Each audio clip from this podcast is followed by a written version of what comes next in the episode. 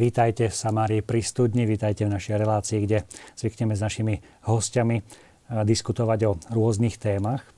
No a dnes máme takú predvianočnú tému, ktorá tak pomaličky navezuje práve na tie vianočné dni, ktoré nás čakajú. Možno by ste čakali, že to bude výsosne duchovná téma, ale nebude tomu tak.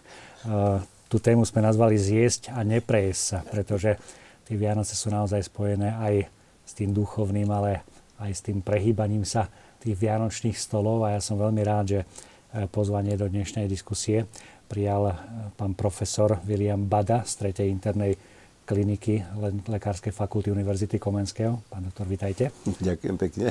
Dobrý no večer. Moje pozvanie prijal aj Michal Vrták, diakon a známy labužník, gurmán.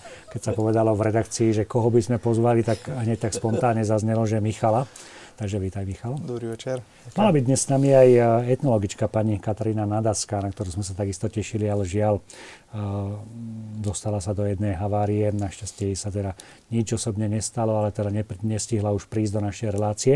Takže budeme traja, budeme traja muži, traja chlapi, ktorí majú asi radi dobré jedlo. E, teda Vianoce sú doslova pred dvermi. Tešíte sa? Tak kto by sa netešil? Však nič krajšie neexistuje, ani nemôže existovať. Michal? No ja práve tento rok budem traviť Vianoce v rodičovskom dome po už mnohých rokoch. naposledy v 2007 som bol na Vianoce doma, a odkedy som v Reholi vlastne, že to bolo niekde inde. Takže ja sa veľmi teším na to tradičné naše jedlo, lebo som s našou rodinnou tradíciou veľmi nepochodil v Reholi, keďže máme na štedrý večer meso, takže sa moc nenosí. Takže dostaneme sa určite aj k tomu. A drahí televízne diváci, samozrejme, že je tu priestor aj pre vás, pretože táto relácia je kontaktná, aj diskusná. Teda, ak sa chcete niečo opýtať, prípadne zapojiť sa do našej diskusie, môžete tak urobiť prostredníctvom e-mailu na známu adresu v samári tvlux.sk alebo e, mobilom SMS-kou 0905 60 20 60. Teda SMS-ky 0905 60 20 60 a e-mail samari.tvlux.sk. E, pán doktor, e, vy predsa len už máte určitú skúsenosť aj z pohľadu časového, aj z pohľadu regionálneho. Je práve Áno, dostaneme sa aj k tomu vianočnému obdobiu, ale je možno aj advent niečím charakteristickým v oblasti stravovania? Tak ja už nie som taký odborník na stravovanie, ako možno vyzerám. Niekedy sa to tak rozpráva. V tomto smere mám veľmi chudobné vedomosti. Oveľa viac e, ma vždy fascinoval ten štedrý večer, respektíve štedrý deň, ktorý začína hneď skoro ráno s tým vedomím, že treba sa postiť. Ja som z takej rodiny, kde sme toto veľmi prísne dodržiavali a čo je teda zvlášť úžasné, boli to aj deti. Vo veľmi útlom veku vnímali toto ako veľké poslanie, lebo uvítať Božie dieťa je unikát, ktorý sa vril aj do tej detskej duše a zanechal trvalú stopu, ktorá si sa nedá vymazať aj za tie roky, ktoré už odzneli a myslím si, že všetky tie zvyky, ktoré sú viazané k tomuto nádhernému sviatku, nikdy neboli viazané na to, že cieľom je prejesť sa alebo obiesť sa. Skôr to malo taký ten charakter pripomienky niektorých vecí. Zoberme si vianočné oblátky. Veď nie nadarmo Martin Kukučin to mimoriadne krásne opísal v tej svojej poviedke. Veď to je symbol Eucharistie tých starých oblátko, oblátkovačoch boli vždycky motívy práve takéhoto typu. A potom symbol toho, že to je niečo transcendentálne zrejme a spolu s tým veľmi také úzko prízemné med a cesna, ktoré majú upevniť aj to fyzické zdravie. Takže cez mensana in corpore sano, to je už predsa stará múdrosť dávnoveka a v tom, pri tom štedrovečernom stole sa to opakovalo. Orechy, jablčko, e, zoberme si kapusnicu. No, kto aj pri najprísnejších kritériách dietného stravovania môže niečo povedať proti kapustnici? U nás teda to bolo zvykom, e, taká tá dietná, bezmesitá, no potom myslím, že po Vatikánskom koncile tom poslednom sa to zmenilo. Boli vždy také pnutia v rodinách, že boli zmiešané tie manželstva a jedli mo, mo, jedni mohli, druhí nemohli. Takže myslím, že to bolo veľmi striktne a dobre vyriešené. I keď si zase myslím, že pre mnohých by tie štedrovečerné zvyky v rámci toho postenia boli veľmi užitočné. Lebo väčšina ľudí má mimoriadne vysoký príjem energie vo forme tých kalórií a práve postenie sa nepochybne nikomu neublíži. A keď to neublížilo ani maličkým deťom, ktoré sa tešili a vedeli, že koľko hodín ešte je do tej štedrej večere. Takže e, tá kapusnica, či už je tam tá klobása, údené meso alebo nie, tak tá vláknina, tá vyrába takú úžasnú hodnotu ako prakticky nič iné. A potom ryba, no tá je síce z Čiech, ale je to veľmi dobrý import, e, lebo aj ten kapory, keď nie je to morská ryba, cítiť, keď sa jej človek dotkne, tou zvláštnosťou to je rybina. To, čo necítiť po rybe, to nie je dobré ryba musí páchnuť, alebo teda tí, čo poznajú ryby dôverne, povedia, že voniajú. Ryba vonia a chuť kapra v porovnaní aj s tými morskými e, rybami je neopakovateľná. Zrejme to robí už aj tá atmosféra, tie zvyky. No, k tomu nejaký ten e, šalát zemiakový. A potom neoddeliteľnou zložky boli tie pupáky, bobálky, lokše, bolo to obyčajné cesto obalené horúcim mliekom, cukrom, dával sa tam mak, ktorý je úžasný zdroj e, jedného z veľmi cených minerálov, to je vápnik. Potom je tam horčík, videli, taký nahorkastý. A tá chuť maku v tom všetkom vytvára no, niečo také, čo je priamo úžasné. Patrí to k tomu štedrovečernému stolu. Počul som aj u nás sa to rozšírilo, že mak je droga. To je jeden z najväčších nezmyslov, aký kto mohol vysloviť. E, mak, ktorý sa používa na výrobu opia, je úplne iného druhu. To je v Afganistane a takých krajinách, kde je to ako číslo jeden. A tam sa nikdy nekonzumovali makové koláče. Ale tá, tá surovina sa narezáva, tá, lodyha toho, toho maku, tej, tej bylinky a z toho sa pripravuje opium a potom heroín. Ale na Slovensku ja som nikdy nepočul, aby v nejakej dedine bol nejaký tajný výrobca heroínu. To prakticky neexistovalo. Ale a makové... babka, ktorá robila makové koláče, bola skoro v každom dome. Takže... nie, nie to, ale temer nepoznám dieťa, ktoré by nemalo radosť z toho, že sú makové slíže alebo makové koláče. A tie boli za, by som povedal, zákonitou zložkou tej štedrovečernej večere. To, čo nebolo nikdy u nás zvykom, nejaké krémové, ťažké zákusky, to nikdy nebolo tomu sa ešte dostaneme, lebo to sú naozaj zaujímavé veci, o ktorých som sa teda veľa dočítal aj vo vašej knihe. Michal, ty si spomínal, že sa konečne tešíš na e, takú domácu svoju večeru. Ako teda u vás vyzerá tá štedrá večera? No, Aký rozdiel práve v tom, čo... ale asi, asi dosť veľký. Ja už som dieťa asi po koncilových rodičov, respektíve rodičov, čo vyrastali, dospeli po koncile a naozaj v našej rodine sú tie zvyky trošku iné, aj keď ja som sa v Reholi dozvedel, že sú aj iné polievky ako kapustnica napríklad na, na štedrý večer, ale teda my začíname klasicky oplátkou s medom, otec aj s cesnakom, ale... Snad by ste mali povedať, že odkiaľ pochádzate. Ja, ja som e, z Nedožier, to je taká dedinka pri Prievidzi. Áno, áno, presne tak. Ale ešte aj v tej dedine sú rôzne zvyky. A ešte Nedožery to bola samostatná dedina, Brezany samostatná, takže ešte tam, tam je veľa, veľa rôznych zvykov. Čiže začíname klasicky oplátkami s medom, potom nasleduje mlieková polievka. Mlieková. Mlieková, hej, to je vlastne mlieko so soľou a za, so slížami. Po nej nasleduje kapustnica s klobáskou, to nemôže chýbať. A potom ide zemiakový šalát so šunkou. So šunkou? So šunkou, no. Čiže vy ryby... mama, má, mama má file, lebo tá je z inej rodiny a to si tak priniesla, ale u detí to neprešlo, takže my sme išli v ocových šľapajach v tomto. A otec pochádzal odkiaľ? Z toho regionu? On je z Nedožier priamo. Mm-hmm. Uh, spomínal si, že teda tá štedrá večera, ako to bolo, keď si bol malý? Už tam si sa učil variť, alebo kde ťa to pochytilo? Ja som sa učil. Ja som bol tak nejak e, donútený okolnostiami.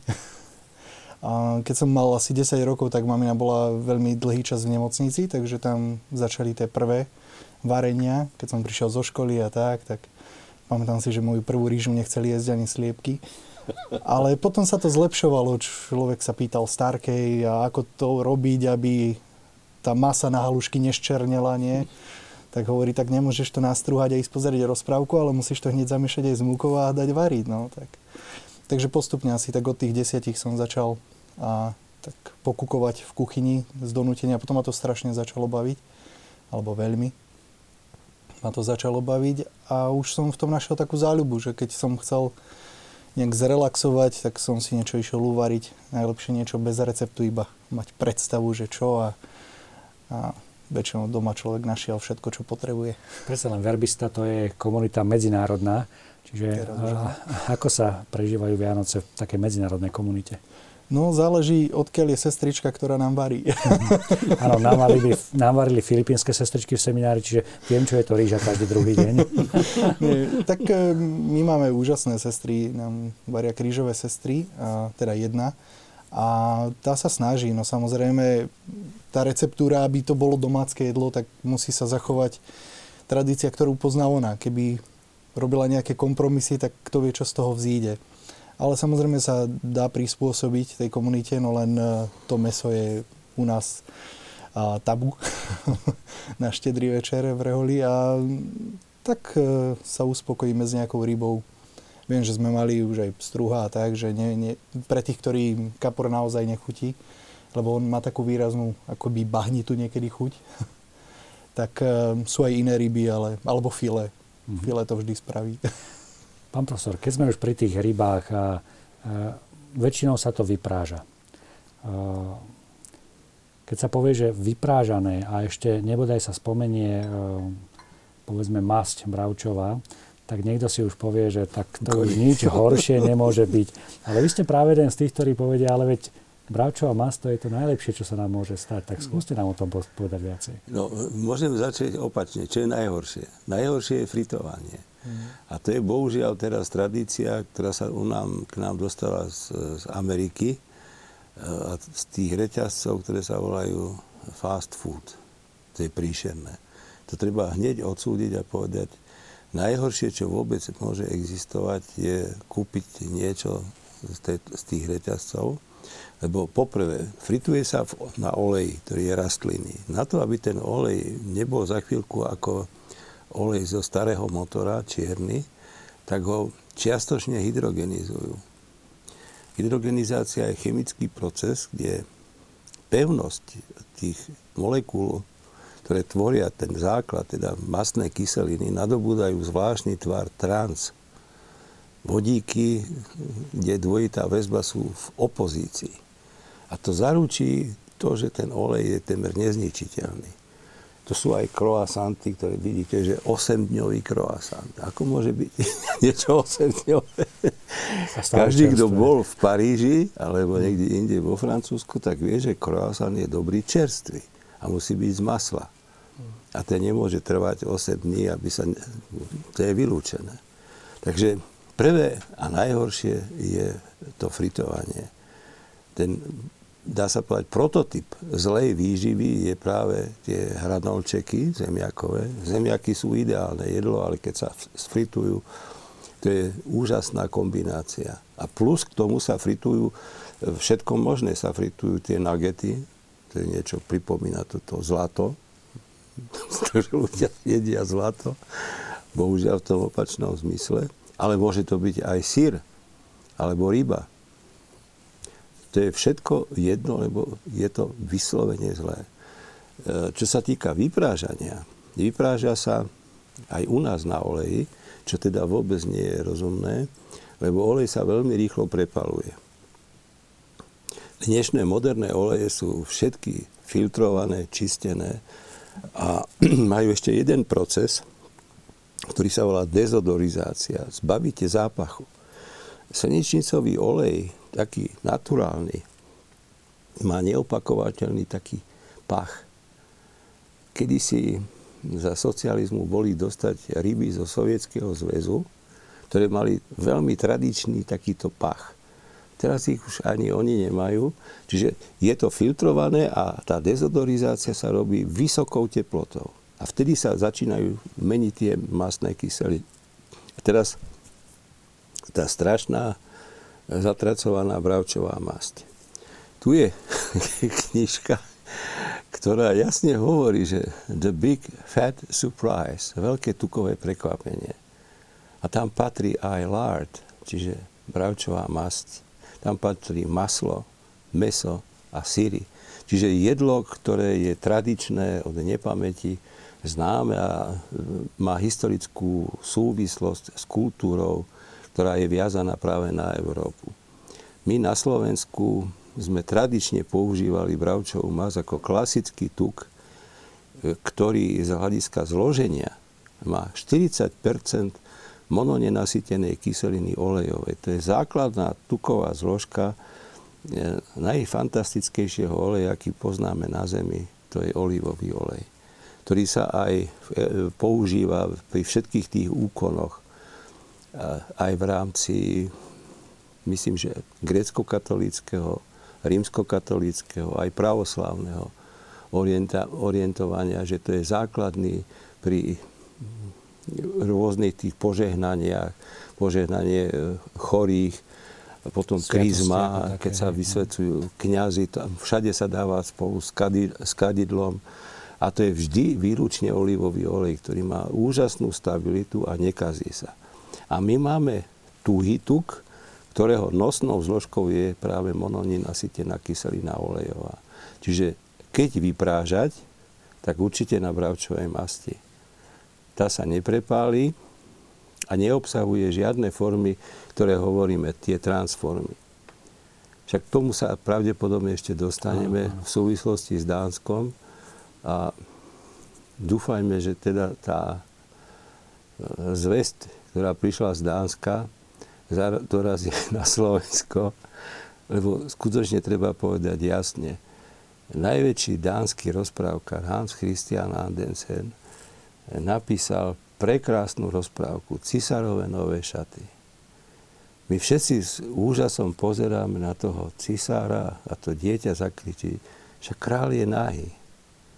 A to isté sa týka toho, čo my v súčasnosti jeme a nič hroznejšieho nemôže byť, ak novinári, ktorí teraz v novembri eh, bol kongres, aha, to je nie taká vyzerá to tak po slovensky, ale je to American Heart Association, bolo to v New Orleans, kde sa narodil slávny Louis Armstrong. Tak tam sa novinári vzbúrili a napísali do svojho takého časopisu, že aha, chcela zabiť reportérov, lebo nám dali otučnené mlieko a margarín. Takže presne rozpore s tom, alebo v súvislosti s tým, ako hovoríme, že ten cisár má krásne šaty, ale on je nahý. Aký je ten rozdiel medzi tým margarínom, maslom a masťou? Prečo je e, tá masť taká dobrá pre naše telo? Lebo doteraz sme počúvali, že oh, to, to je masné, to ťa zabije. Ale vy hovoríte presne opak. No, prvom rade je to tradícia. Masť, e, ja neviem presne, ja som nie historik, koľko stáročí sa používa ako základný tuk, lebo tí chudobnejší ľudia nemali na maslo. Maslo sa predávalo. To bolo ako artikel, na ktorom sa dalo zarobiť nejaká tá korunka. Ale masť vydržala v podstate od jednej tej zabíjačky do druhej. Sa dávalo do tých hlinených nádob, to vydržalo. Čo sa týka e, rozdielu, ten je katastrofálne veľký. Prvá vec, dnešní ľudia už všetci vedia, že dobre je, čo je bio bio. Bio sa stalo takým zaklinacím, takou formulou sezam, otvor sa. Toto je to správne stravovanie. No kto kedy videl v bio obchode margarín? vynikajúci biomargarín. Taký neexistuje. Je to všetko podvod. Že niektoré margaríny sa volajú flóra. Tak to imponuje tak, že to je z lúčných kvetov nejaký, nejaká rastlina. Ale medzi flórou a fluorou je len jedno písmenko rozdiel. To je tá zubná pasta. A ono, v podstate tá firma, čo vyrába margaríny, robí aj tie zubné pasty. Základom margarínu je niečo, čo nikto nevie presne definovať. To je prísne tajné. Receptúry to je skoro ako Coca-Cola. K tomu sa dostať nedá. To je utajované. Viem len toľko, že tá základná masa, keď to príde do tej fabriky, je sivej farby a nie veľmi, by som povedal, vhodne zapácha. Čiže musia ju zafarbiť. Zafarbia to niečím z masla, dajú tomu vôňu masla, chuť masla, len žiadne maslo tam nie je. Potom nemá žiadne vitamíny. Tak to musia tam pridať umelo. Takže celý ten úžasný konglomerát chémie potom dajú do kelímka z umelej hmoty. A tváriť sa, že to je dobré, zdravé a zdraviu prospešné je ozaj presne v súvislosti s tým, čo napísal Hans Christian Andersen, Cisárove nové šaty, Cisárie sa Môžem ešte toho troška chytiť. Ja som čítal práve aj taký zaujímavý historický exurus o tom, čo ste napísali, že vlastne ten margarín bol vynájdený alebo ako znúdecnosť práve pre vojakov áno. za napoleonský vojn, ak si dobre pamätám. Tak Presne bolo? tak, áno. Už Napoleon I, Bonaparte, ten mal záujem, lebo keď si zoberieme jeho výpravy, to je fantastické Výprava do Ruska mala 650 tisíc ľudí. To už si len predstaví obliecť. Ale ich bolo treba aj krmiť a napájať. Takže on mal 900 diel, ale 350 miliónov litrov vína. A to všetko trepali tam po tých stepiach.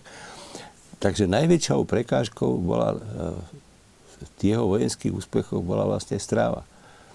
Tí miestni obyvateľia, miesto toho, aby im dali, najedzte sa, tak radšej všetko spálili. Vypálená zem, tá ich sprevádzala a potom chýbanie vody. Takže vlastne Napoleónová armáda, kým prišli k Borodinu, už bola asi len jedna tretina. Všetko ostatné pomrelo na dizentériu a iné infekčné choroby.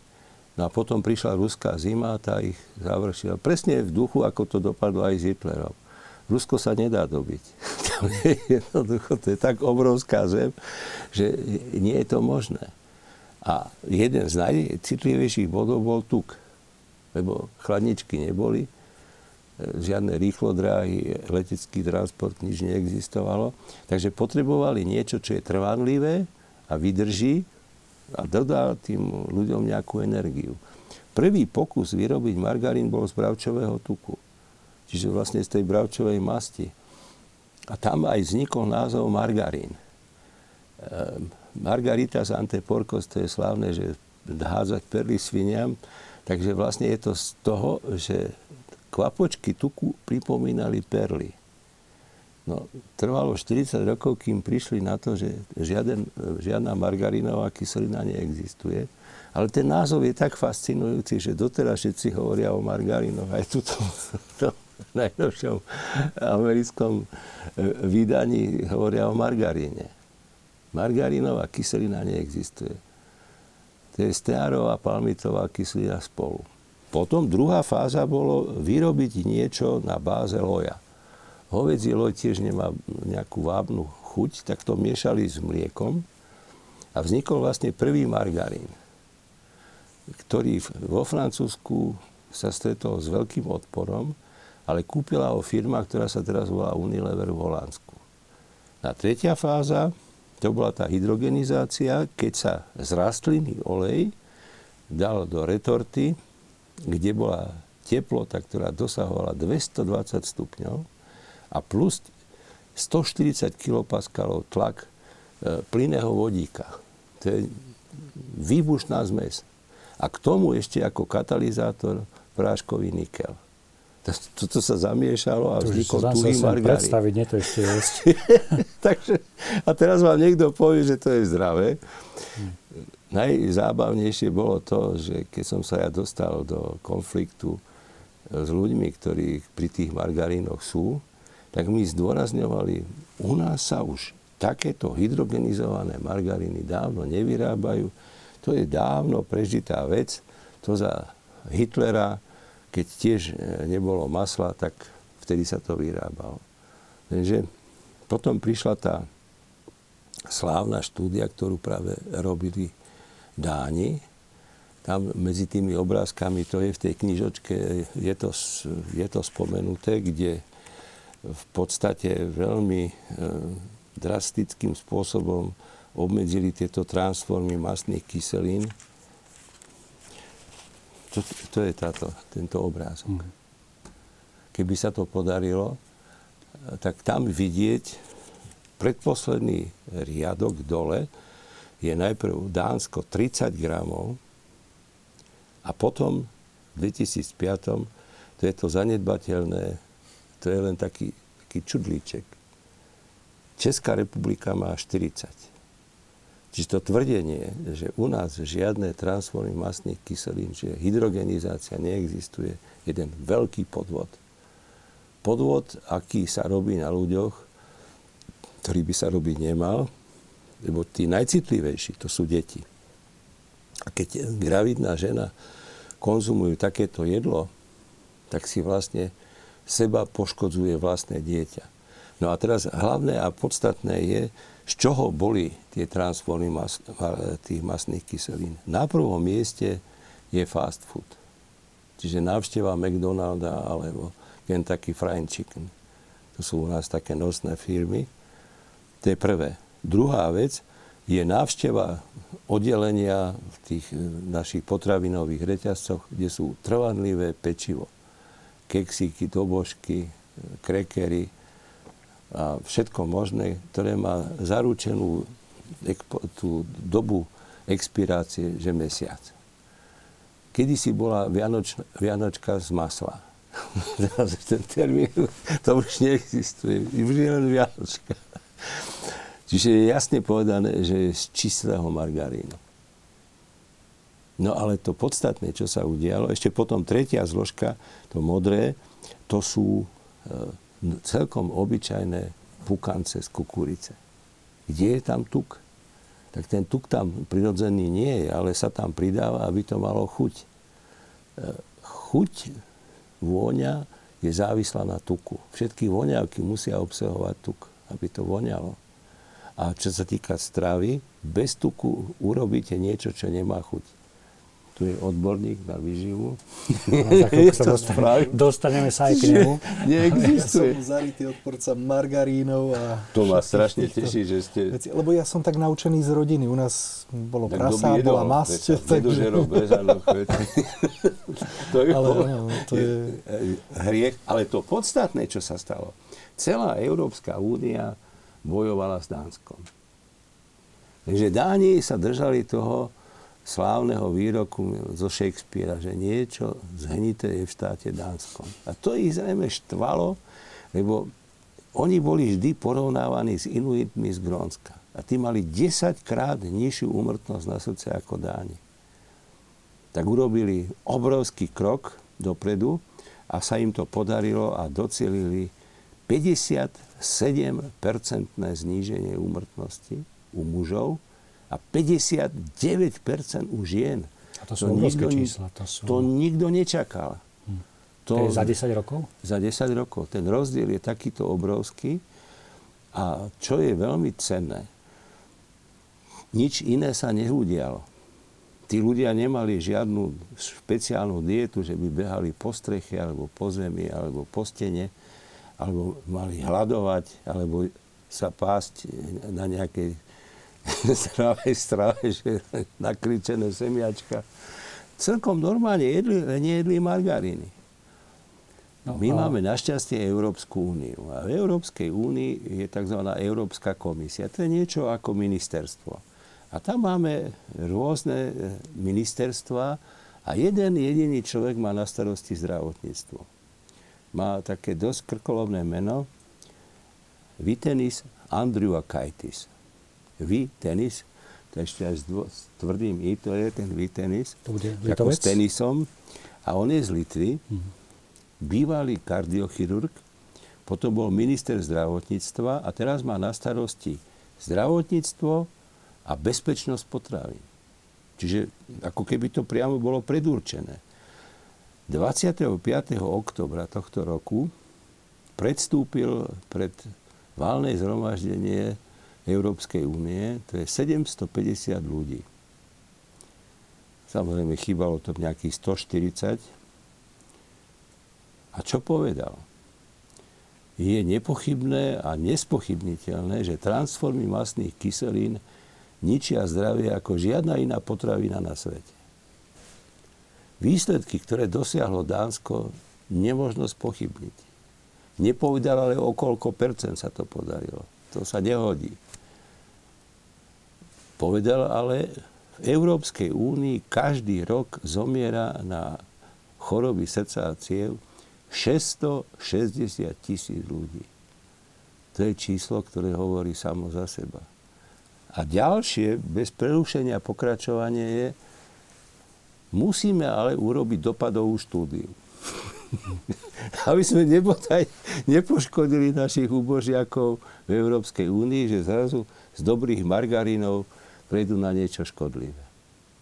A tá dopadová štúdia má trvať asi dva roky. Inými slovami, treba minúť zásoby. A Andrew Kajtis bol aj na Slovensku. Navštívil NUSK ako kardiochirurg, chcel si to pozrieť, sa mu to tam veľmi páčilo. Tu vidieť jedno, že aj on, pri, som povedal, je to inteligentný človek, že pod vplyvom manipulácie, lebo inak sa to vysvetliť nedá. Môžu byť aj určité tlaky, povedzme, či už politické alebo No ekonomické. veď o tom hovorím, že on nemôže byť e, človek, ktorý hovorí za seba, ale musí hovoriť tak, ako sa patrí. Ale mimoriadne asi pozitívne je to, že už sa ten krok urobil, že minimálne sa to nejako Aspoň povedal jedno, len že dopad do našej verejnosti je minimálny. Poprvé, nikto nevie, čo sú transformy masných kyselín. To zisťovali aj nejaký prieskum. To je asi 3% ľudí vedia, čo to je. No prečo by to mali vedieť, keď na žiadnom obale s potravinami to nie je uvedené. Jediné tie nové margaríny, to je Rama, Flora, tie majú uvedené, že to je pod 0,5 gramu. Ale to je všetko. Michal, uh, ako je to s tým, čo počúvaš a s tým, čo konfrontuješ potom s tou svojou radosťou variť? No, ja som stále radšej a radšej, keď počúvam, a čomu všetkému sa pri varení vyhýbam úspešne. Ale, lebo ja tak prirodzene som sa vyhýbal margarínom a týmto veciam, pretože oni zmenia chuť jedla. To jedlo, ja neviem, už, už nemá také, takú kvalitu, ako keď sa niečo pripravuje s tu- maslom. Nie je alebo... to plná chuť. To, ja hovorím, povedať. že ja som posadnutý niekedy takými tými uh, receptami tradičnými, či už francúzskými, mexickými alebo podobne. Ako v Mexiku človek priberie, lebo tam predsa len tá kukurica je základ stravy. Hej, otec vravil, že to je normálne jadrové krmivo, z toho aj prasa pribere. A, a niečo na tom bude, ale tí ľudia sú vitálni, hej, dokážu urobiť strašne veľa roboty. Hej.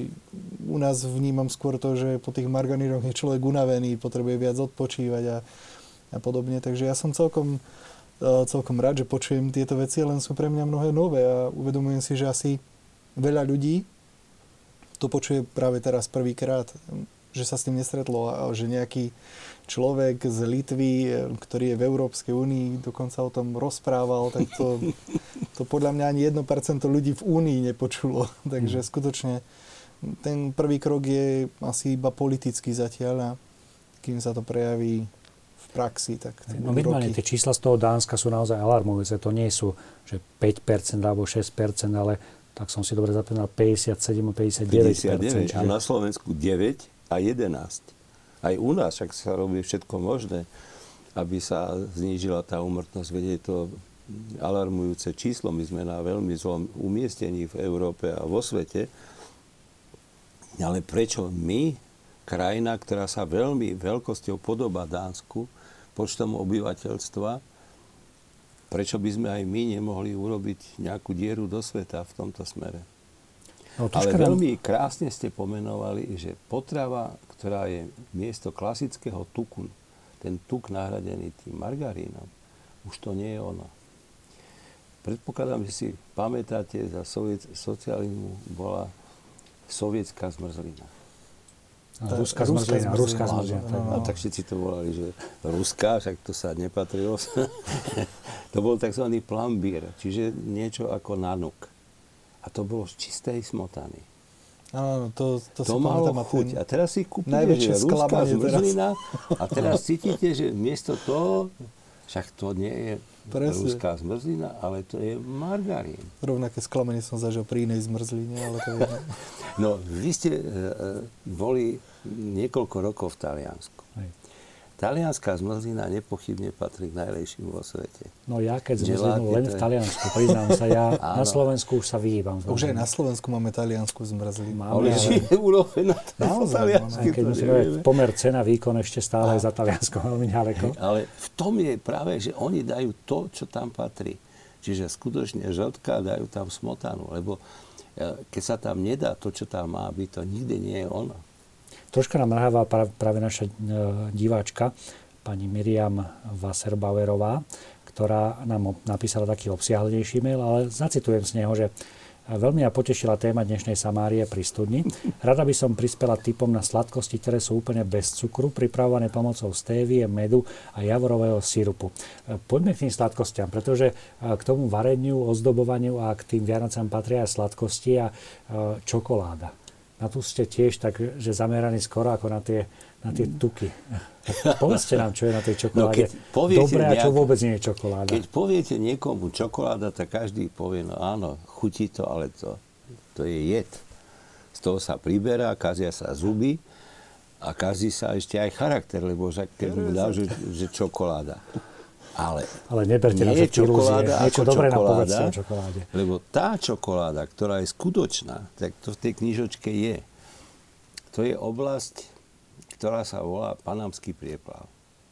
A v tom Panamskom prieplave, ktorý spája Atlantik s, s, s tým Pacifikom, sú ostrovy na tej karibskej strane. A tam žijú indiáni, ktorí sa volajú Kuna. Ako bol Láco Kuna, bol fotbalista z Trnavy on je, je indián. A títo kuna indiáni vynikali jednou vecou. Nie a nie mať vysoký tlak. Chodili lebo tá zóna okolo Panamského prieplavu na 100 rokov pripadla Spojeným štátom. Tak tam robili veľmi podrobné analýzy všetkého. Toto im nesedelo. Mladý kuna indián, stredne starý, starý a stále 120 na 80 gén. Presne toto, čo tu je práve o tom slávnom Beethovenovi. Genetika. Povedzte možno toho Beethovena, o tej to potom už, to, Alebo sa vrátime k tomu. Skúsme áno, tú čokoládu. Beethoven, neviem, aký má vzťah k čokoláde, ale kuna indiáni žiaden gen, ktorý by im bránil vysokému tlaku, nemajú. Ale to, čo majú, je, že majú receptúru z majských čias, robia klasickú čokoládu. To je vlastne teobroma, to je potrava bohov. Teobroma kakao je botanický názov kaká. Te, tie kakaové bôby boli platidlo. To mal obrovskú hodnotu. Kakaový bôb sa musí pražiť, potom sa to zomelie a tá kakaová masa, Američania alebo Angličania to volajú kakao liquor, obsahuje 56% kakaového masla. A kakaové maslo má vynikajúce parametre z hľadiska bodu topenia. Ono má nižšiu, ten melting point je nižší ako teplota tela. Ideálne na výrobu kozmetiky. Všetky tie zázračné hydratačné krémy sú z kakaového masla. Potom už taká menej príjemná vec, to sú čapíky, glycerinové alebo iné supozitória, sa veľmi ľahko rozpúšťajú už konečník, takže to ešte aj v tej medicíne čosi. A na toto prišiel istý Van Houten, Holandian, ktorý spolu s otcom zostavili hydraulický lis a hovoril, na čo budú tí naši ľudia jesť takú drahú vec, vylisujeme to. máme to už aj na obrazovke. A predáme. Hmm. A kšeft jak hrom. Van Houten sa stal multimilionárom, chudobného chemika. Máme tam práve tú rozdielnú farbu, na ktorú možno môžeme tiež niečo o tom povedať. Ale on to, keď to vylisoval, tak to stratilo farbu aj chuť. A vtedy ho ako chemika napadlo, však prifarbiť je to veľmi jednoduché, dal tam lúch. Lúch spôsobil, že to smávlo. A tá vôňa toho zbytku, toho, čo tam bola, vynikla. A všetci hovorili, to je kakao. To je holandské kakao, angličania to volajú Dutching, čiže zholandovanie. Doteraz kúpite v obchode kakao holandského typu. Ako niečo, čo je vrchol kvality, pričom je to najväčší odpad. Hm. Neobsahuje vôbec nič, čo to pôvodné kakao, ktoré je strašne bohaté na antioxidanty. Čiže skutočné kakao, ktoré sa dá vyrobiť, len treba neoklamať toho konzumenta, je doslova liek. Určite si pamätáte na dia kútiky a tam bolo, že dia čokoláda. To je jeden z najväčších podvodov, aký existuje. Pravá, skutočná čokoláda má proticukrovkový efekt. Je vhodná pre diabetika. Plná, plná toho kakaového masla koľko tých percent musí obsahovať? Sme mohli hovoriť o pravej čokoláde alebo no, pravom kakao. Na to je veľmi ťažká odpoveď, čo je pravá čokoláda. Totiž vo Švajčiarsku je tradícia čokolády veľmi dobre zakorenená. Veľmi známa firma je firma Nestlé. Tá vyráb, začala prvá vyrábať e, kávu pre vojakov. Neskáva. Teraz na Slovensku všetci pijeme Neskávu v predstave, že to je čosi kvalitného kto v Taliansku pije Nesku. to, to neexistuje. Slovák na cestách. nejak tak. Zase v Mexiku skoro všetci a je to krajina kávy. No to je asi iná vec, ale Taliani sú gurmáni.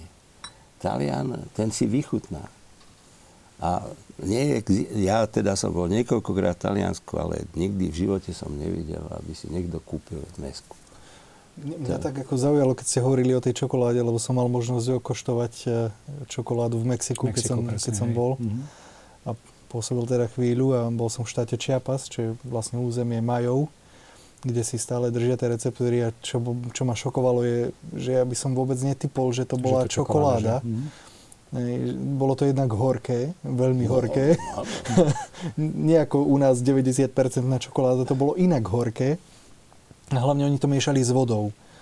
Potom pre, pre deti pridávali cukor a tak, ale a malo to takú, takú zvláštnu konzistenciu, som to nevedel ani nejak definovať. To bol teda vlastne nápoj? Taký nápoj, to, áno, to, taký oni, Oni nápoj. si vyrobia niečo ako, ako keby nejaký dukát čokoládový, Áno. z tých kakaových bôbov a vlastne tým, že tam, tam má asi aj ten tuk, tak ono to tak drží v sebe a drží to tak pokope a potom to teda e, roztopia s teplou vodou a, a pripravia čokoládu e, podľa tých klasických e, teda receptúr. Čiže to ani nie je receptúra, to zmiešajú s vodou a majú kakao. teda čo, šokoátl, nie z jazyka náuat. A tú ich pravú čokoládu. Ale teda, no, nedivím sa, že toto neúspelo u nás, lebo bolo to príliš horké, no. Potom je, niekoho napadlo tam pridať samozrejme, cukor. ale myslím, že benediktínsky mni, e, myslím, že prvá čokoláda prišla do Španielska. Uh-huh. Tam sa doteraz varí v niektorých kláštoroch klasická čokoláda a tam sa pridávala cukor a vanília, ktorá pre európskeho konzumenta je veľmi atraktívna vôňou a spolu, keď sa to skombinuje, to je vynikajúce. Čiže nemusíte byť taký ortodoxne mexický, že teda to musí byť také. Ale čo chcem dokončiť. V Cürichu je také mesto, ktoré obsahuje aj mimo iného univerzitnú nemocnicu. A tam, keď počuli o týchto kuna indiánoch, sa rozhodli, však vyskúšajme to, ale nie na zdravých, ale na chorých. Nemocnici. Ľuďoch, ktorí majú choré srdce, Lenže na to, aby sme urobili serióznu štúdiu, potrebujeme placebo. Placebo to je ano. placebo domino in regione vivorum. Však to je e, ešte zo starých špitálov, kde sa modlili za zomierajúcich. A placebo sa premenilo na niečo zase nepochopením latiny, že placebo nie je futurum, ale je to niečo, ako, čo nemá žiadnu hodnotu. A to placebo reálne, ten žalm, ten hovorí o úplne nejakej inej hodnote. No ale to bohužiaľ je tak, ako s tou margarinovou kyselinou, ktorá neexistuje. Ale tu to urobili tak, že teda sa rozhodli, išli do obchodu a videli e, značku Nestlé Noir Intense, že čierna intenzívna. Tak urobili analýzu a zistili, že sú tam epikatechin a katechin. To sú dva také základné antioxidanty, ktoré sú aj napríklad v červenom víne, alebo v čaji, uh-huh. alebo v káve. Potrebovali placebo. Tak išli na to, do tej firmy a hovorili, my by sme chceli urobiť s vašou čokoládou jeden klinický test, ale potrebujeme placebo. Čiže čokoládu, ktorá bude mať farbu ako riadna čokoláda, vôňu ako riadna čokoláda a chuť ako riadna čokoláda, ale nesmie obsahovať žiadne antioxidanty. Viete takú urobiť? A oni hovorí, však takú robíme každý deň. Takže tá odpoveď na otázku, že či je tmavá, koľko percenta, to je všetko podvod. Firma vie urobiť geniálne napodobenie tak, že to nevedeli rozoznať ani lekári, ani pacienti.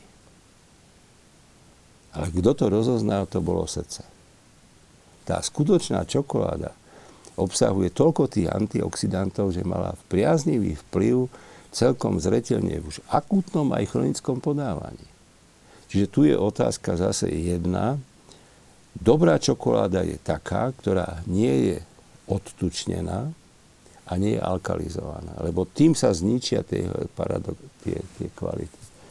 A čo také varové čokolády, čo používajú naše to je čistý margarín. To je čistý margarín. To je no čistý to je strašné. No viete čo, pozrite sa, keď nie je legislatíva, ktorá by usmerňovala, tak ten výrobca sa snaží za najnižšiu možnú cenu urobiť najlepší zisk. A toto je ideálne. Prejdime Poďme. ešte k ďalšej téme. Vy ste mali, pán profesor, pred reláciou kávu, my sme si dali čaj. Čo je lepšie, alebo je to nie, alebo je niečo horšie? Lebo takisto počúvame, že, teda, že káva, čaj, aj káva sa že, dajú pokaziť. Pozor, pozor. To je jednoznačné. V čom je výhoda týchto nápojov a v čom nevýhoda? Lebo čom je... Tak čaj mal tradične predstavu slabý ako čaj sa hovorí. No, ja si myslím, že e, všetci tí, e, vy ste cestovaný človek, tak ste boli možno v e, tých arabských krajinách. Tak tam nie. Nie, nie. Tak ja som tam tiež nebol, ale mal som možnosť na internáte, keď som býval, tak tam boli študenti, ktorí boli z týchto krajín. A neviem už, aký dôvodov som jedného takéhoto študenta si ma vybral, že ho také doučovanie kvázi. A odmenou za to e, neboli žiadne peniaze, ani libry, ani doláre, ale pravidelne robil čaj. Ten arabský čaj, ktorý bol tak silný, že to človeka tak povzbudilo, čaj je totiž zhruba dvojnásobne viac kofeínu ako v káve. A oni robia v takých maličkých, e, skôr takých štamperlíkoch, ten čaj, ktorý, to je špeciálne lúhovanie, veľmi presne stanovené, že aký dlhý čas to musí byť. Ten čaj, e, mne osobne, ten čierny čaj viacej chutí ako zelený. Tvrdenie, že zelený čaj je zdravý, čierny je odpad, to je nezmysel. Antioxidanty sú rovnaké, len ich pomer je rozdielný. Tam je práve toho katechínu a epikatechínu v zelenom čaji viac, v čiernom jeho menej, ale sú zase iné. Takže medzi kávou a čajom zásadný rozdiel je chuť. Kvalitná, dobre pripravená káva, spôsobom, ako sa robí v Taliansku, kde je veľmi krátky kontakt tej horúcej pary pod vysokým tlakom s tou dobre zomletou kávou, ktorá musí byť čerstve upražená, čerstvo zomletá, tak to je rozprávka. To keď e, idete okolo kaviarne, kde sa to robí, tak človek nemôže odolať. Čo má do srdce? tak toto je krásne. E, existuje štúdia, ktorá sa robí Framingham. Je to aj v tejto brožúrke spomenuté. Keď začínal Framingham, to bolo rok 48. To bolo také obdobie krátko po vojne a mali vytýčené dva body. Framingham je malé mesto, 22 tisícové, zobrali 5000 dobrovoľníkov a položili si otázku, čo spôsobí, že títo zdraví ľudia ochorejú. A dopredu povedali, je veľmi jasné, temer jednoznačné, tí, čo pijú veľa kávy a pijú veľa alkoholu, musia skončiť zle. Tak odpoveď bola už po veľmi krátkom čase veľmi jednoznačná. Tí, čo pili alkohol, na Framingham to je malé mesto, tam sa každý s každým pozná, tam žila výlučne stredná vrstva, zistili hrôzostrašne, že to nie že zhoršuje, ale zlepšuje úmrtnosť na srdce ten rozdiel bol tak dramatický, že to zakázali publikovať. To bolo strongly prohibited. Ja sám som sa dočítal veľmi nedávno o tých výsledkoch, pričom e, ten výsledok tam bol taký, že úmrtnosť klesá o 50% Ale to nebola pravda. Tá úmrtnosť klesá o 80% Išlo o pravidelný, každodenný konzum malého množstva alkoholu, presne ako je v liste svätého Pavla Apoštola Timotejovi, prvý list. Nepí už len vodu, ale pre svoj žalúdok a časté choroby pí aj trochu vína. To je jedna hemina, to je zhruba tá dávka. Benediktíni to prebrali óra, etla, bóra a k tomu vína. Takže koľko je tá hemina? Hemina je to v prepočte asi 10 gramov u žien a 20 gramov u mužov. Je to dané tým, že alkohol dehydrogenáza, to je enzym, ktorý odbúrava alkohol, má obyčajne nižšiu aktivitu u žien, ale to vôbec nie je pravidlo na, na 100%. Čiže no, si 2,5 deci denne je teda v poriadku? Alebo keď to prepočítame e, na víno, tak asi 2 deci ale dobrého vína a asi deci vína pre ženu. Ale nie asi nalačno, že? E, princíp je veľmi zaujímavý. Každý, kto má napríklad cukrovku, vaša mamina, uh-huh. a príde k svojmu diabetológovi a sa spýta, môžem piť? Tak väčšinou zrozený pohľad a povie, pre Boha nie. A aká je skutočnosť? Alkohol znižuje hladinu cukru. Znižuje. Čiže je liečebný. Pokiaľ je dobrý, Do... ako hovoríte. Samozrejme. Všetko môže sa pokaziť. Ale hlavné je preto jedno, že každý, a diabetik zvlášť, by nikdy nemal piť nalačno. Ale až po jedle. Vtedy je ten efekt taký, aký má byť. Takže tá otázka alkoholu, fantastický efekt. Existuje profesor Milan Šamánek, to je kardiochirurg, ktorý je z Moravy, a ktorý už má 10 rokov transplantované srdce. Čiže tou prevenciou prišiel neskoro, prepálil to. A až potom, viac menej, už keď bolo s tým srdcom zle, začal piť. No a on je veľký propagátor pitia vína, s tým, že vzhľadom k tomu, že on je z tej Moravy, tak fedruje moravské vína biele. Lebo tam nevedia dobre urobiť červené vína. My na Slovensku E, máme špičkové vína, ktoré zbierajú zlaté medaily z tých najväčších prestížnych súťaží. Máme pani Pospíšilov, ktorá je z okolností z Čech, ktorá vy, vy, nové, nové odrody takých vín, že každý žasne, no, že to je zo Slovenska. A nič iné to nie je, len to, že sa to robí poctivo, že tam tomu vínu a teda tomu hroznu, tomu viniču sa venuje ozaj príslušná pozornosť. A hlavne je jedno dôležité, v čom má ten profesor Šamánek nie je pravdu, je skutočnosť, že skutočné pôvodné hrozno bolo výlučne červené. V Galilei doteraz iné ako červené nepestujú. A v káne galilejskej nikto nepochybuje, že Kristus urobil ten zázrak tak, aby to zarazilo všetkých. Veď tam naliali vodu do tých nádob na očisťovanie. A načreli a dali starejšiemu a to víno bolo vynikajúce a bolo červené. sú staré, by som povedal, archeologické nálezy, je to, je to potvrduje, že tie nádoby sú zafarbené tým, tým červeným, lebo vlastne tie antioxidanty, to je ochrana toho, tej bobulky hrozná. To je v tej šupke. A červené víno sa robí tak, že sa musí macerovať. Tá macerácia trvá rozdielne dlho a tam sa vlastne uvoľňujú tie úžasné látky. V káve a v čaji tam netreba nič tak macerovať, lebo to je zase súčasť toho, či už je to, keď si zoberieme čaj, tak čaj je chamomila sinensis, čiže to je vlastne jedna tá istá rastlina, len rozdielne upravovaná. Tá otázka fermentácie. Fermentácia a prípadne zohrievanie a sušenie za tepla vznikne čier, čierny čaj a tie zelené čaje sú rôznym spôsobom upravované. Čiže červený, červené víno, biele víno majú spoločné jedno, je to alkohol. Alkohol je dobrý.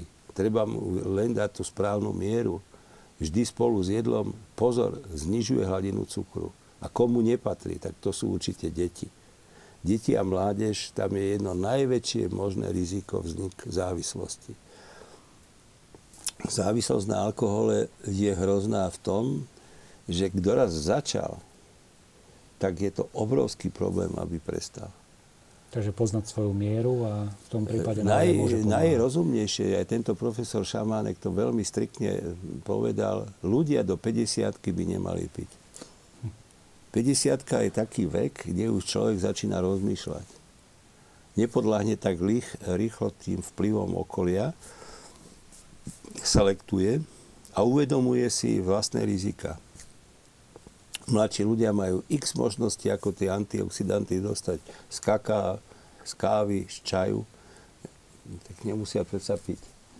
Ale zaujímavé je jedno, že v kláštoroch, kde je e, v rámci tej, by som povedal, toho rítu e, obedného, to sú aj veľmi známe kláštorisko. To sú najprísnejšia rehola, kartuziáni. Tak tam vykopali krásnu vínu pivnicu. Čiže patrí to k tomu. Veď v benediktínskom kláštore bolo vlastne podľa tradície poprvý raz pripravené šampanské. No, Čiže to sú Don Perignon. No. To sú veci, ktoré sú historicky overené. Nikto nemôže pochybovať, že víno je niečo mimoriadné, Veď e, prečo je zvolené, prečo si Kristus zobral práve víno ako ten nápoj, ktorý má symbolizovať jeho krv? Veď mohol aj pivo, alebo vodu. No poďme aj k našim divákom. Naša diváčka Gabriela Husková sa pýta, srdečne vás pozdravujem, teším sa tejto téme. Mám otázku. Aký je váš názor na kokosový olej? Je vhodný na vyprážanie? Jeho používanie je teraz v móde. Môžem na vyprážanie aj olivový olej? tak to je veľmi pekne povedané, je to v móde. No ak je niečo v móde, ako nohavice, všetci chlapi teraz chodia v úzkých nohaviciach, ženy musia mať aspoň dve diery na kolene, to je móda. A teraz máme podľahnuť? Ja som ešte nevidel diplomata s dierou na kolene.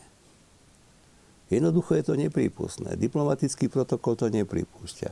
Kto u nás kedy varil na kokosovom oleji? Neviem koľko kokosových palie majú v blízkosti, kde tá pani býva. Lebo človek by mal jesť to, čo mu rastie v záhrade a nie, aby sa to trepalo ja neviem, niekoľko tisíc kilometrov. Kokosový tuk je ideálny pre ľudí, ktorí majú vo svojom bezprostrednom okolí kokosové palmy. Prosím. To je nasýtený tuk, ktorý má jednu veľkú výhodu, že je stabilný. Teraz sa snažia do niektorých margarínov dávať kokosový tuk. My máme bravčovú masť a máme maslo. Tá otázka olivový olej. Olivový olej je vhodný aj na vyprážanie. On má veľkú stabilitu a vďaka práve tej mononenasytenej kyseline olejovej, ktorá je práve tou nosnou zložkou aj bravčovej masti, skutočne má e, stabilitu. A bol to docen Bučko z Bratislavy, ktorý toto overil, že robil pokus koľko vydrží ktorý tuk. A olivový olej bol víťaz. Údajne sa tvrdí, že do tej nejaké, bola to nejaká konferencia o olivovom oleji v Taliansku, išiel autobusom a vrátil sa na Fiatke. Výrobcovia olivového oleja hneď mu kúpili auto. Lebo doteraz to nikto nebol na vedeckej bázi a treba hádať, čo bol druhý tuk. No bola to bravčová masť.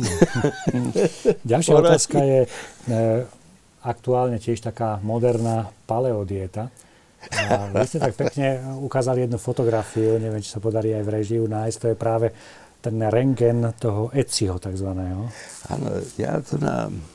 ECI, to je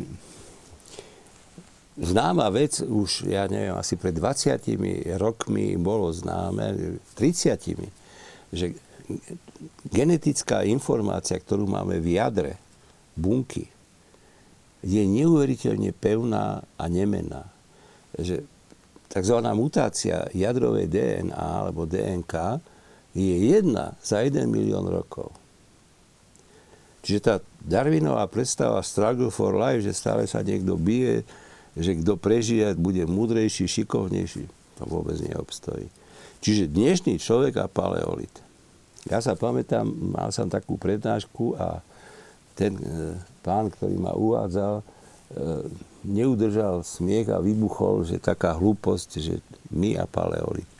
Až prišiel rok 1999 a v Vedstalských Alpách, e, to je taký, také miesto, Tisenjoch sa to volá, tuším, dvaja nemeckí takí vysokohorskí turisti našli e, z ľadu trčať nahú mŕtvolu muža, ktorú potom za veľmi takých zvláštnych okolností dopravili najprv do Innsbrucku, robili analýzy. A to podstatné ukázalo, že ten človek sa ničím nelíši od dnešných ľudí, to je poprvé, ale jeho vek. 5320 rokov, radiokarbonová metóda, ktorá je považovaná za najpresnejšiu. Inými slovami, tento človek je starší o 2000 rokov ako faraón Tutanchamon o 2000 rokov.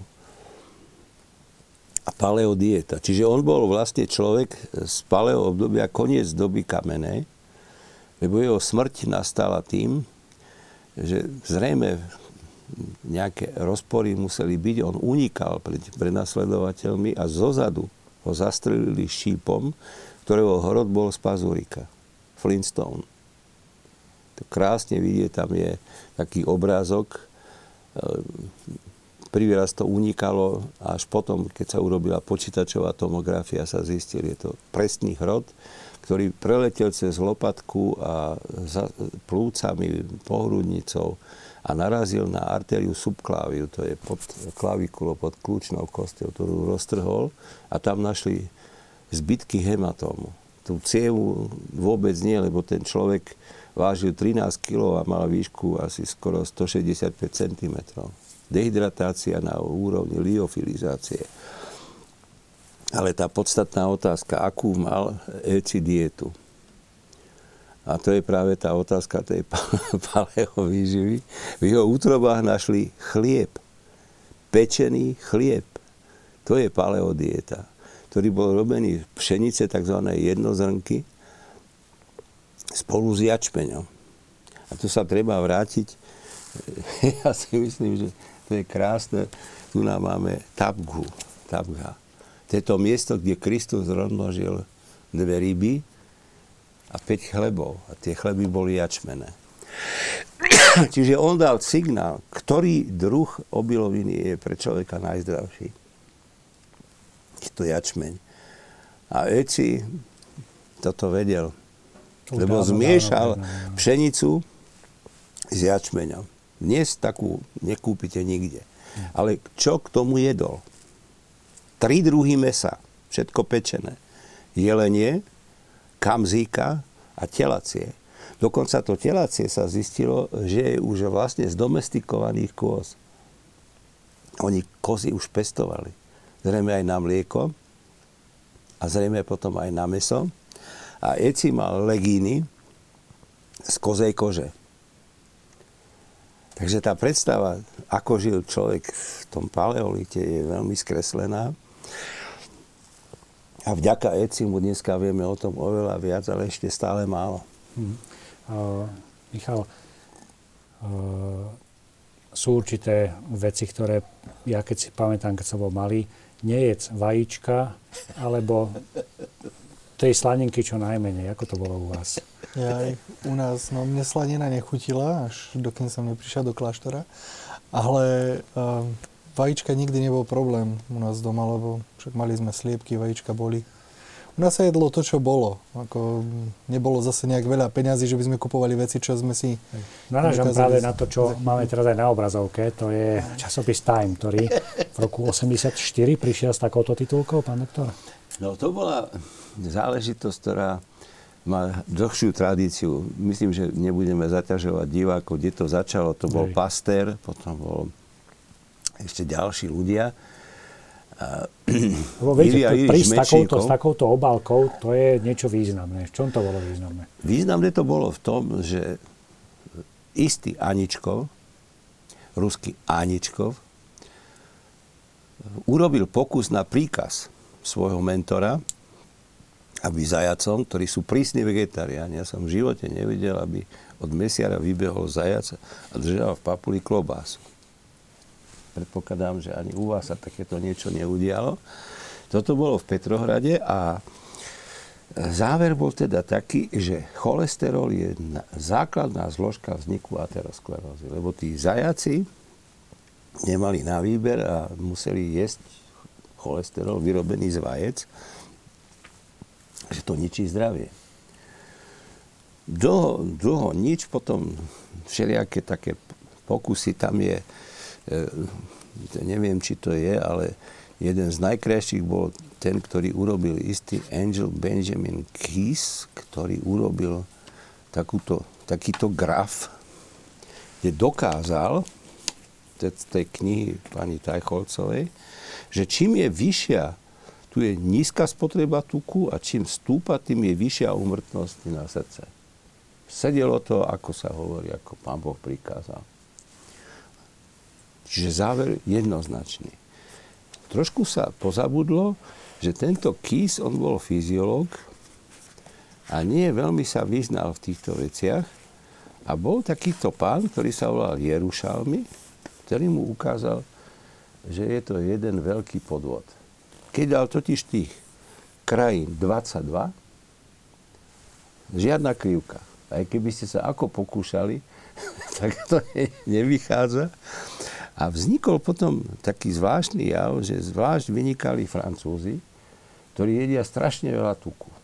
Majú najväčšiu spotrebu masla v Európe. 7,9 kg, my máme 2,9. 7,9 kg masla na rok na hlavu obyvateľa, lebo tie croissanty len z čistého masla. Potom camembert, to je zo severu. To je ten pliesňový sír, ktorý je samý tuk. Tam je asi 56% tuku. Tých, tých masných sírov je nepreberné množstvo. Všade sa dáva tuk. Francúzska dieta je pre gurmánov. Tak prišli k nápadu, že nesedí to. Cholesterol strašne jedia, nasytené tuky, ale neumierajú na srdce. Tak prišli s nápadom, že to je preto, že pijú červené víno keď sa nad tým človek zamyslí, tak pri stredne silnej IQ musí povedať, že to je hlúposť. No žiaľ sa to ujalo a vznikol termín francúzsky paradox. Takže to bol už len krok od toho, aby vznikla tá slávna e, obálka. Tá druhá potom. Áno, že vajcia, to je proste základ, ktorý vedie len jednou stranou k smrti v jednom žltku je od 150 až 300 mg cholesterolu. Hrozné. Robiť nejaký pokus na takúto tému sa zdal zbytočný. Čo chcete dokazovať? Veď je to jasné. Ale predsa boli vrtáci a povedali, však urobme taký test. A urobili a bolo zaradených 117 tisíc ľudí. To je Marakana. 117 tisíc ľudí a jedli každý deň vajcia. A bola vyhradená skupina, ktorá mala jesť akože maximálne, že koľko znesú? 30 vajec denne. A čo sa stalo? Nič. Žiadna zmena sa neudiala. Skrátka, e, v Bostone je taký odbor aj preventívnej medicíny, tak povedali ex a OK. Takže prišla, prišla tá druhá obálka a poprosíme z režii, aby nám ju našli, pretože koľko tam bolo rozdiel? 15 Čiže, rokov? Eh, áno. Áno, a tu, tu vidíme vlastne už s úsmevom, takže aj Time si to teda všimol. takže musel. No ale kam toto všetko vedie? Keď sa eh, dopredu povie tá téza a neoverí, tak vzniknú niekedy práve takéto prechmaty, ktoré ale potom sú tak celosvetové príjmané Áno, to je, žité. ja tu na, toto je krásny príklad, to e, tam nemáme, to je e, odhalenie alebo dekodovanie niečoho, čo sa volá cracking the code. Zlomili sme kód. Niečo ako niečo utajené. Že to je to Božie dielo tvorby človeka, je zakodované práve v genetike. Tu je teraz veľmi aktuálna fotografia pána, ktorý sa volá Bill Clinton, ktorý sa skoro stal teda manželom prezidentky. A vedľa neho sú dvaja veci, Craig Venter a Francis Collins, ktorí urobili ten genóm. Bol to podvod zase, lebo nebolo to hotové. Ale oni sa tak rozvadili, že bolo riziko, že to prenikne na verejnosť, tak Clinton ich zavolal do Bieleho domu a tu je, že milestone, že to je niečo tak, pre, e, by som povedal, prelomové, ako nič dovtedy. Že my konečne vieme, že ako to ten pán Boh robil. Bol to 26. 2000. Realita bola taká, že skutočne dekodovanie bolo až o 3 roky neskôr. Ale čo sa zistilo? Že medzi šimpanzom a človekom je rozdiel 2%. Pričom nepochybne nikto nepochybuje, že ten šimpanz, nech ho akokoľvek budete trénovať, nikdy neurobí jedno. Nevyrobí si lordózu krčnej chrbtice a bedrovej. Čiže nenaučí sa chodiť na dvoch nohách. On bude chvíľu, keď ho držíte za ruku, chodiť, ale to je umelé. To nie je jeho prirodzený pohyb. Lordoza. To robí človeka človekom. Žiaden šimpanz neurobí toto. To je opozícia palca. To je výlustne schopnosť človeka, Marxisti hovorí, že to je otázka trénovanosti. No nech trénuje niekto šimpanza, či urobí opozíciu palca. Neurobí. Ďalšia vec, žiaden šimpanz sa nevie smiať. To je škrek. On sa nevie rozplakať. On, keď má niečo, on vie žialiť, ale nikdy nebude plakať a nebudú mu tieť slzy. Nevie rozprávať. Lebo rozprávanie vyžaduje veľmi koordinovaný pohyb hlasiviek, koordinovaný s výdychom. To jedine vtedy. Musia byť vysoké a nízke tóny. Inak je to nezrozumiteľné. Žiaden šimpan sa nenaučí spievať. Neexistuje, aby vedel zaspievať tú najjednoduchšiu melódiu. Nedokáže. Dajme ešte priestor našim divákom, lebo predsa tá relácia sa veľmi rýchlo končí a to vyzerá ešte na tri relácie, ale aspoň sa tešíme, že je o čom. Michal, taká otázka cvičná pre teba. Víno alebo pivo? Aha. Kedy si to bolo viac víno, potom to bolo pivo a teraz sa vracia späť víno. Lebo naša diváčka Maria sa pýta, že rada by sa opýtala ešte na pitie piva, že či je tiež zdravé ako víno, alebo nie, lebo počula, že pivo veľmi škodí mozgovým bunkám. Oj, ja, lebo ja keď som počúval o tých vínach, tak mm. som mhm. si hovoril, ú, naša reholná tradícia je skôr pivárska, keďže my sme mali pivovar. Mm. tak ako je to, tak ako je to s pivom? No ja si myslím, že vy ste to veľmi správne označili. Všetky alkoholické nápoje vznikli v kláštoroch. to je jasné. Benedikt, benediktínska, takže... benediktínska rehola má benediktinku, to je ten likér slávny. Mm. Najväčší odborníci. Čo sa týka piva. Pivo bolo zaradené medzi pôstne nápoje. v čase postu sa víno nesmelo piť, bolo považované za nedôstojné postu. Ale pivo áno. Čiže pivo je alkoholický nápoj, ktorý sa dá pripraviť rôznym spôsobom. A kedy môžeme považovať pivo za zdravé? No to je vtedy, keď nemá expiračnú dobu 2 mesiace. Pivo je vtedy dobré, keď je čerstvo uvarené a nesmie byť pasterizované. Ideálne je, keď je nefiltrované, keď tam sú tie kvasinky. To je vlastne vitamín B, ale to, čo teraz predávajú, to je všetko robené zo všetkých extraktov a výťažkov. Našťastie už ľudia, ako sa hovorí, precitli a pochopili, že to, čo im ponúkajú, tie tzv. reťazce a všelijaké iné spoločnosti, je zase ten krásny a veľkolepý podvod. Hm. Pivo v tých malých pivovaroch začali variť skutočné pivo, ktoré sa môže robiť aj z pšenice, môže byť aj pšeničné, nielen jačmené. A naviac všaké príchute sa môžu pridávať, ale klasické pivo je vyrobené z obilia, ktoré je naklíčené, to znamená obsahuje ozaj celý komplex vitamínu B. Je to veľmi zdravý nápoj, ale zase s mierou a nie u každého.